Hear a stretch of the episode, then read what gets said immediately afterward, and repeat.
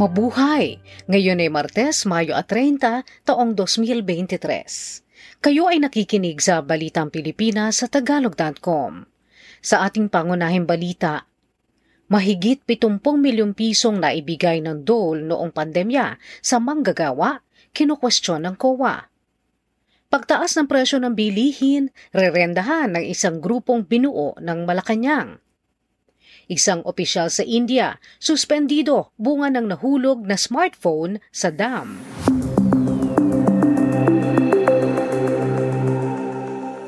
Tinawagan ng pansin ng Commission on Audit o COA ang Department of Labor and Employment o DOLE dahil sa ilang problema sa implementasyon ng 10 bilyon at 800 at 70 milyong pisong COVID-19 Adjustment Measures Program o CAMP na ang layunin ay makapagbigay ng 5,000 pisong isang beses na tulong pinansyal sa mga naapektuhang manggagawa sa mga pribadong establishmento.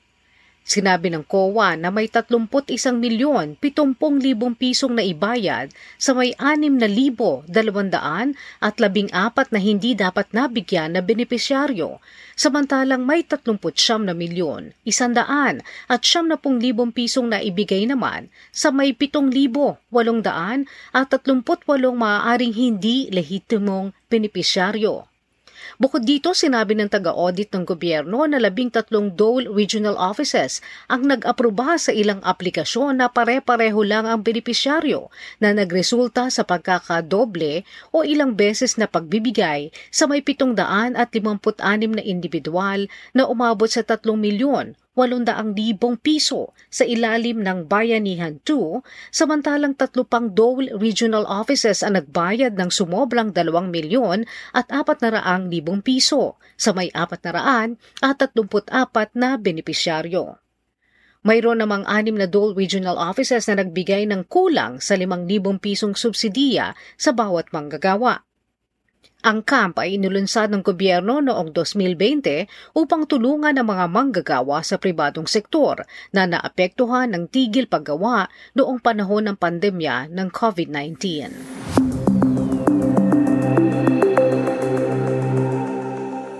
Bumuo si Pangulong Ferdinand Marcos Jr. ng isang interagency body upang marendahan ang pagtaas ng presyo ng mga pangunahing bilihin at elektrisidad at mapalakas pa ang inisyatibong pagpigil sa inflation upang mapaunlad ang ekonomiya at kalidad ng buhay ng mga Pilipino.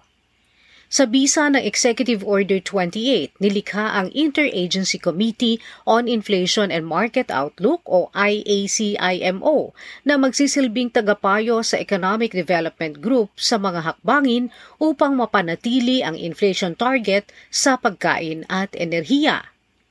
Samantala, ang palitan ng piso sa dolyar nitong Mayo 29 ay 56 na piso at 12 sentimo.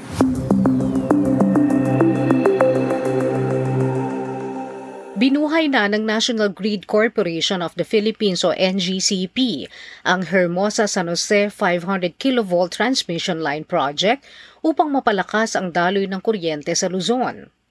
Sinabi ng NGCP na ang proyektong binuhay noong Mayo 27 ang magpapaayos at pagpapalakas pa sa serbisyo ng kuryente sa Bulacan, Pampanga hanggang sa Bataan. Ang proyekto na nagkakahalaga ng 10 bilyon at 200 milyong piso ay binigyan ng provisional approval ng Energy Regulatory Commission. Ang NGCP ay pag-aari ng 60% ng Synergy Grid and Development Philippines ni na Henry C. Jr. at Robert Coyuto Jr. samantalang may 40% kapital dito ang State Grid Corporation ng China.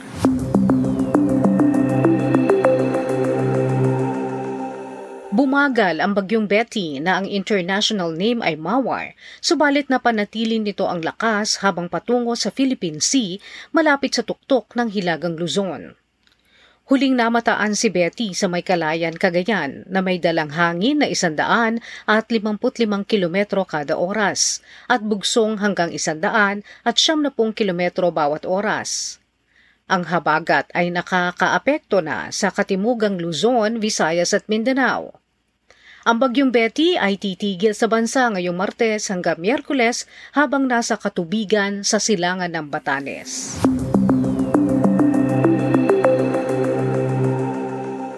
Hihinto na ang operasyon ng ABS-CBN News Channel na teleradyo sa Hunyo at 30. Subalit isang bagong news channel na magsasagawa ng operasyon sa ilalim ng frequency ng DZMM na 630 kHz sa ilalim ng pinagsamang puwersa ng media firm ni Lopez at ng Prime Media Holdings Incorporated ni House Speaker Martin Romualdez. Ang Prime Media ay mayroon na ngayong nationwide broadcast franchise sa pamamagitan ng subsidiary nitong Philippine Collective Media Corporation na noon pang 2008 na itatag ni Romualdez.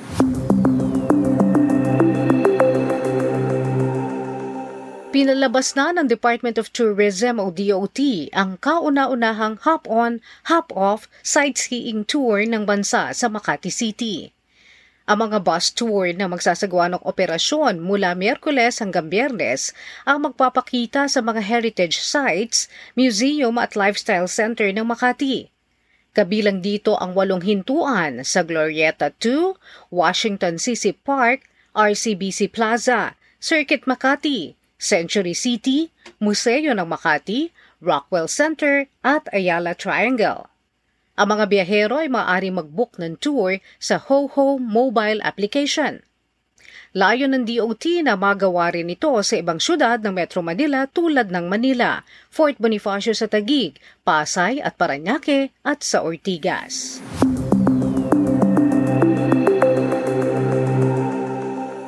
Sa trending na balita online, 45 estudyante ng Palma Perez Elementary School ng North Cotabato ang nalason dahil sa kanilang mineriendang maruya. Ang mga estudyanteng edad 7 hanggang 12 ay sumakitan dyan, nagsuka at nahilo sa kinaing maruya.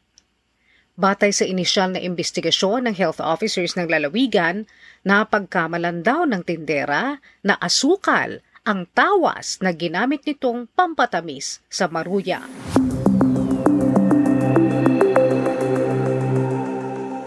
Sa balita sa palakasan, Pinatunayan ng 44 na taong gulang na wrestling team coach ng Pilipinas na si Maria Cristina Vergara na numero lamang ang edad nang nagbalik siya mula sa pagreretiro at napanalunan ng gintong medalya sa katatapos lamang na ikatatlumput dalawang Southeast Asian Games sa Cambodia.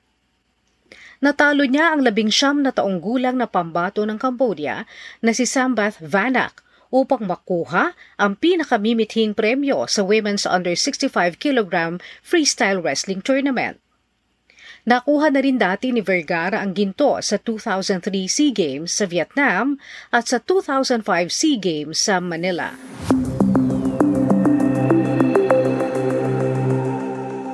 Sa balitang showbiz, ang aktor na si Dennis Trillo ang bibida sa kauna-unahang dokumentadong Pilipinong serial killer na si Severino Malyari sa isang international series na pinamagatang Severino. Ang Create Zion Studios ang kumpanya na magpoproduce ng serye. Ang nagsabing ito ay base sa tunay na istorya ng isang paring ang pangalan ay Severino Malyari, ang unang dokumentadong serial killer sa Pilipinas. Ang Cray Zion Studios ang nasa likod ng mga premyadong pelikula at serye sa telebisyon na First Ko si Third, Iska at Patay na si Jesus.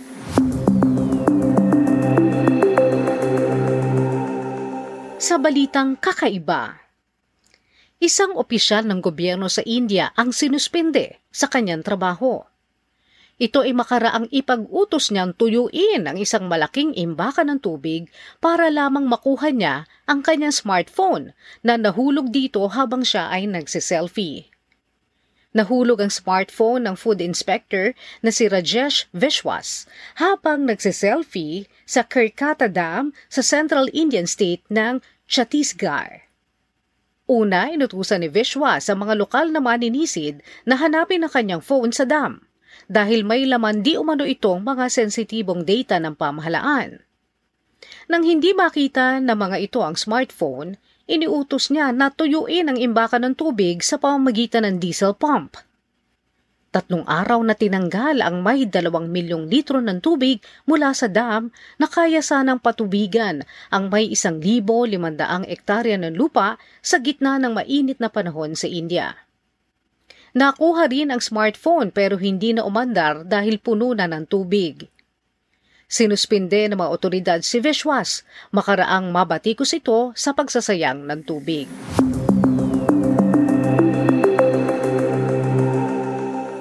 At yan ang kabuuan ng ating mga balita ngayong Mayo at 30, 2023 para sa tagalog.com.